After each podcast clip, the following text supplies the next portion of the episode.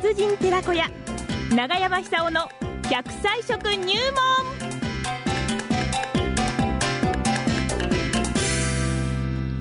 さあ、奈良浜出身食文化史研究家、長寿食研究家、長山久夫さんに、ね、長生きの秘訣、食材から伺ってまいりましょう。今日は何でしょうか？つながりましたよ。長山さん、おはようございます。あ、そうそう、あの、長山さん、はい。どうした？そういえば先日ですね、浜通りの南相馬市の博物館に行ったら、うんはい。縄文時代に食べていたものが展示されていて、うんまあ、縄文時代の貝塚の断面図がはい貝塚えええ。え壁上にあの貼ってあるんですけれども、うん。ええ。すごいですね、浜通りの方は、うなぎ、うん。牡蠣、うん。アサリ、うん。スズキとか、うん。もう今食べてるような魚、みんな食べてたんですね。はあ、みんな精がつきそうですね。奈良浜町にもありますよね、天神岬に。ああ、天神岬に。ええあの、はい。遺跡が。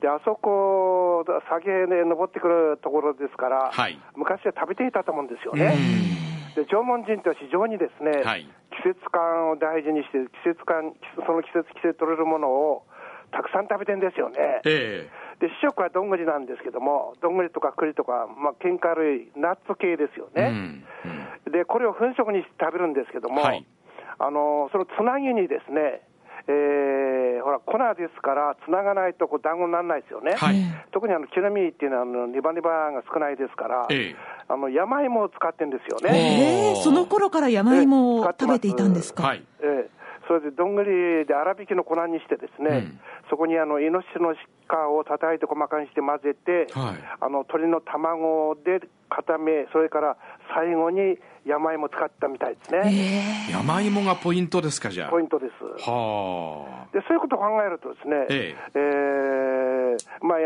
縄文時代、今から1万2000年くらい前から始まると言われてますから、ええそのくらいに歴史があるわけですよね。あ。はい。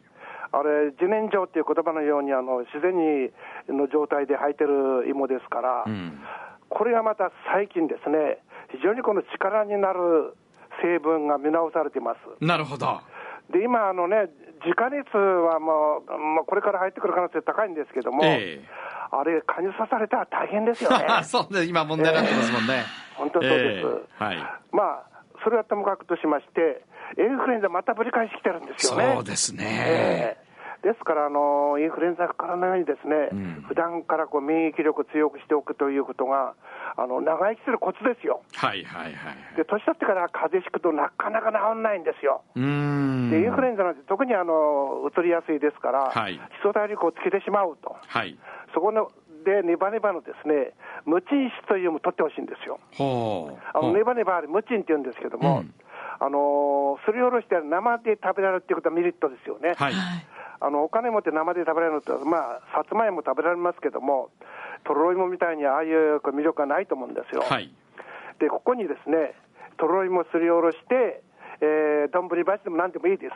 ええ。で、鰹節、だしを取った味噌汁を汁だけ入れてですね、はいかき混ぜて、ほう。そのままあのすすってもいいと思います。ええ、そうなんだ。ご飯にかけてもいいですよね。はいはいはい。あるいはこう、そばがあったら、そばで、えー、絡めて食べるのも、またこれうまいんですよ。一昨日ね、食ったばっかりですよ。あ、いいですね。はい。とろろそば。えあ、とろろそばですか。はい。これは素晴らしい。いいいんですか？いいです、いいです。うん。はい。で、そばといえばですね、えー、そばも縄文遺跡から出土してます。ええ本当に？ええであの石皿っていうあの石あの大きい石のくぼんだような状態のあ皿があって、そこにすり石っていう丸っこい石で手に持って、そばをそこにこう落としてですね、手でぐりぐりぐりぐりするんですよね。ほうほうほうほう。だから引きぐるみっていうか、あの殻ももしかしたらついた可能性ありますよね。ですから、あの粗挽きのそばになります。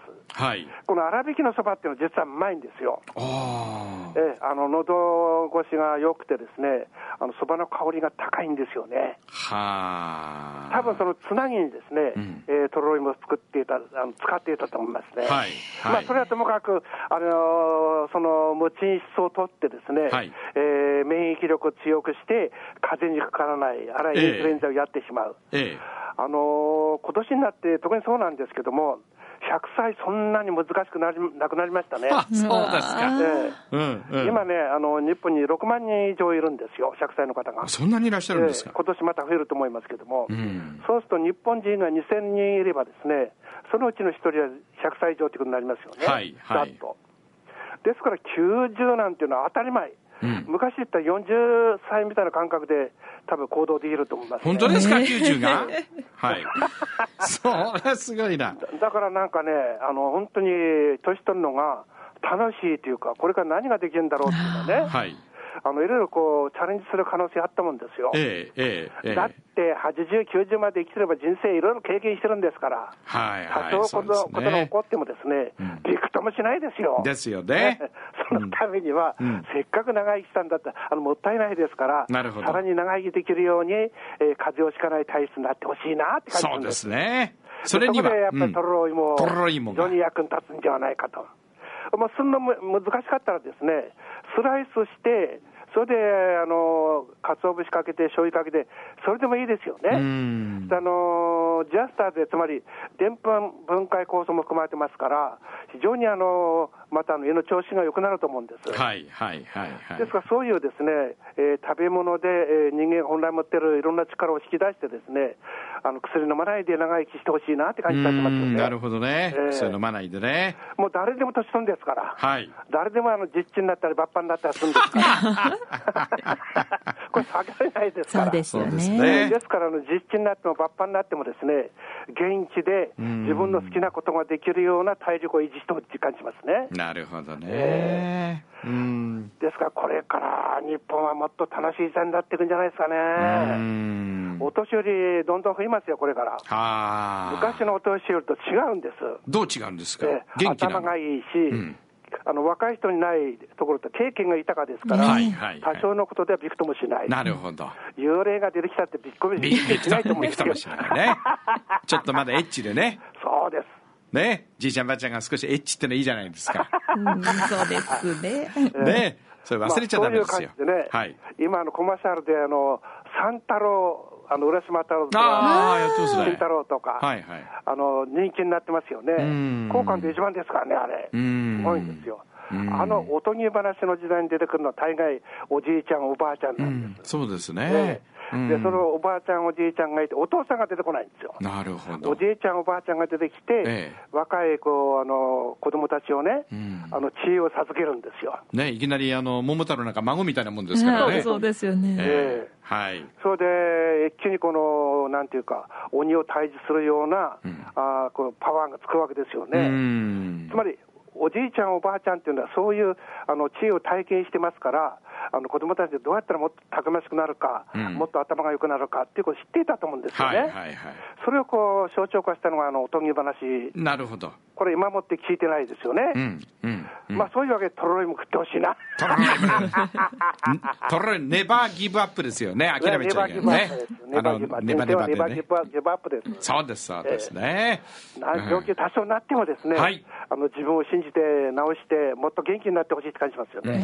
本当そのだ。ためには食しかないんです。そうですええね。まあ、そこです。基本ですよね。そうです。こんばんは。うんぜひですね、はいとろろ汁をうんご飯にたっぷりかけてほしいんです。わかりましたええ。とろろで乗り切る。インフルエンザにもならねえぞっていう感じでね。そうです行きましょ行きましょう。う。ねもう一人ぐらい子供作っちゃうが。うそうだそうだ。ねとろろで。そうです。ありがとうございました。ありがとうございました。はい、長めさんさんでした。ありがとうございました。どうも。